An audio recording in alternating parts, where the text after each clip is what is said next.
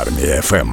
Хто, як не Аліса Шрамко, госпітальєр, інструкторка з тактичної медицини, буде нам зараз розповідати про, про те, як берегти здоров'я, і про те, як берегти здоров'я. Так, все. До речі, сьогодні Всесвітній день загального медичного забезпечення. От, тому є нагода поспілкуватися. Алісо, доброго ранку тобі. Доброго ранку. Ти була нещодавно гостю на Армії ФМ, ти до нас приходила, мала при собі таку, знаєш, чи маленьку сумку-аптечку.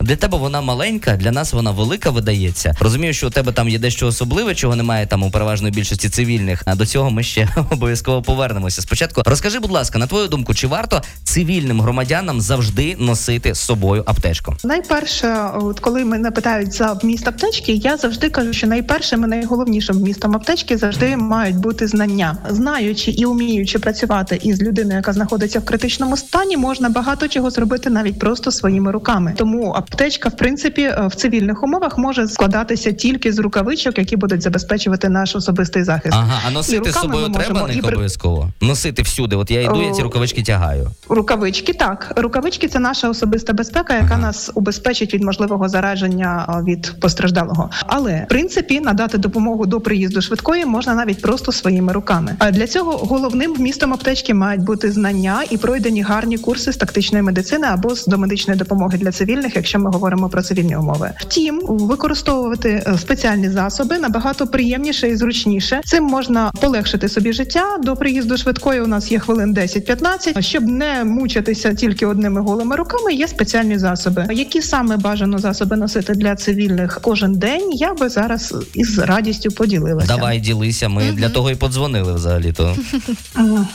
Чудово. Отже, для того, щоб розуміти, що нам з собою носити, по-перше, ми маємо знати, як цим користуватися і вміти це робити. Наголошую ще раз про необхідність проходження курсів. Але найпоширенішими причинами е, превентабельної смерті, як в цивільному житті, так і в військовому, є дві такі основні речі. Це масивні кровотечі і непрохідність верхніх дихальних шляхів. Якщо ми говоримо про цивільні умови, у нас швидка приїде за десять-п'ятнадцять хвилин, ми маємо просто зробити так, щоб нас постраждали дожив до цього. Тому нам зручніше буде мати спеціальний засіб для зупинки критичних кровотеч у вигляді джгута або турнікета. І так само для зон, в які не можна накласти джгут, я би носила з собою обов'язковим бинт для тампонування гемостатичний, який допоможе нам зупинити масивну кровотечу. Бо від масивної кровотечі можна загинути за одну-три хвилини. І а, для прохідності верхніх дихальних шляхів я би радила навчитися якісно виконувати прийом Сафара, який допоможе нам вивести щелепу і зробити дихальні шляхи максимально прохідними. В аптечці для цього мають бути тільки рукавички. Інших спеціальних засобів для цього не потрібно, це чисто навичка. Також для цивільних я би радила носити з собою клапан-маску для серцево-легеневої реанімації, яка допоможе нам здійснювати вдихи при необхідності серцево-легеневої реанімації безпечно, щоб не заразитися від постраждалого якимись певними хворобами. А... Говорити про автомобільну аптечку, наприклад, mm-hmm. то вона має бути трошки більш розширена.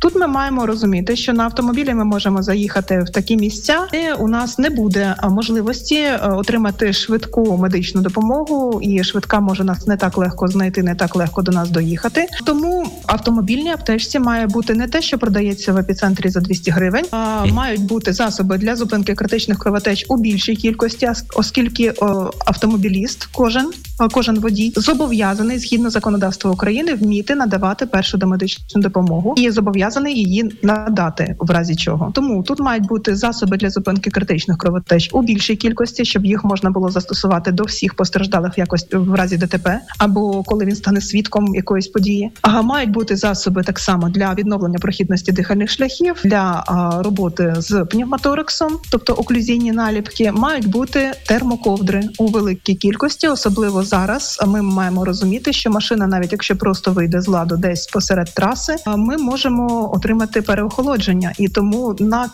кількість можливих сидячих місць в машині обов'язково мають бути засоби для зігрівання, хімічні грілки і термоковдри. Угу. А формуючи аптечку вдома, які лікарські засоби варто мати? Ну, загалом я просто розумію, що ти так радиш, знаєш, з собою беремо мінімум, в автомобілі також трошечки збільшуємо, і вдома взагалі можна всю аптеку можливо скупити. Чи не варто того робити? Аптеку то можна скупляти, але нюанс надання допомоги серед цивільного населення є в тому, що ми не маємо права використовувати жодних медичних засобів, жодних медикаментів, робити жодні уколи, ін'єкції, давати жодні таблетки.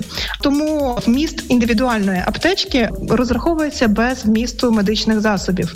Якщо ж ви маєте певні медичні засоби, які ви вживаєте на регулярній основі, вам прописані лікарем, або які ви вважаєте за доречним самі собі вживати там протягом дня, ви можете їх носити з собою додатково, але використовувати їх тільки для себе. Для когось їх використовувати не можна. Тому вміст аптечок для надання допомоги не включає в себе жодних лікарських засобів. Але все-таки цікаво знати, знаєш, якщо ми говоримо про лікарські засоби, існує думка, що є дорогі закордонні і є дешевші вітчизняні аналоги. Угу. Яка твоя думка з цього приводу? Тобто є така взаємозамінність у нас у доступі? Взаємозамінність є, але це, дивіться, це стосується зараз уже більше медичних працівників, які будуть призначати ліки. В деяких випадках можна скористатися дешевшим аналогом, але нюанс в тому, що дешевші аналоги інколи мають е, гіршу засвоюваність, вони інколи мають певні більшу кількість побічних ефектів і так далі. Але це все призначення ліків, це стосується тільки медичних працівників.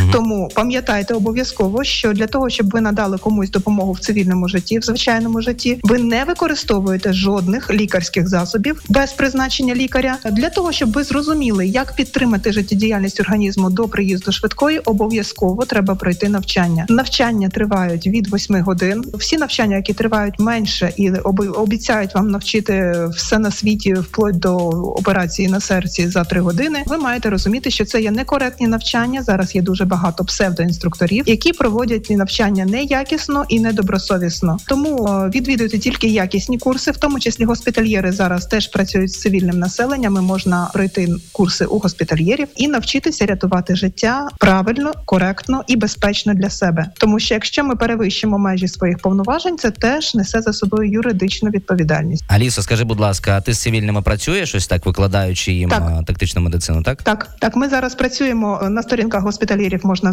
знайти наші курси, ми працюємо з цивільними. Ну тоді ми можемо побажати тобі успіху в тому, щоб ти якось, знаєш, несла просвітлення в маси, щоб українці дізнавалися більше про те, як рятувати життя одне одному і таким чином наближували нашу перемогу. Які маєш поради, аби українці були максимально здоровими цієї зими? Несподіване запитання. Ага. Не, не, не очікувала його почути. Перше, треба подбати про те, щоб ми були готові до будь-яких ситуацій, пройти відповідну підготовку, пройти відповідні навчання, і тоді ми будемо більше знати, як себе вберегти в різних критичних ситуаціях. А загалом менше дивитися е, не, е, некоректних джерел інформації, приймати інформацію всю коректну, в тому числі з вуст армії, і е, жити спокійним і розміреним життям, наскільки це можливо в наші часи. Дякую тобі величезне. Аліса Шрамко, госпітальєр і інструкторка з тактичної медицини, сьогодні була з нами на зв'язку. Армія еф ем.